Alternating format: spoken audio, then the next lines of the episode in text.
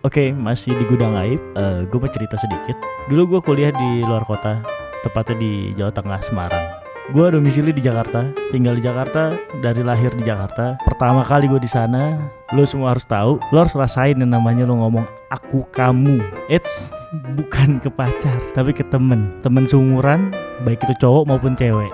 Sampai-sampai gue belajar sekitar satu hari ya gue full di depan kaca gue ngomong aku pinjem bukunya dong. Tapi ke cowok lo pikir rasanya kayak gimana? Buat temen-temen buat lo semua yang masih kuliah atau SMA di Jakarta cobain deh. Kamu cobain deh rasanya ngomong sama kamu sama temen sendiri. Ini berasa banget untuk cowok sama cowok sih. Kamu pasti bisa deh. Cobain ya. Aku mohon. Oke. okay.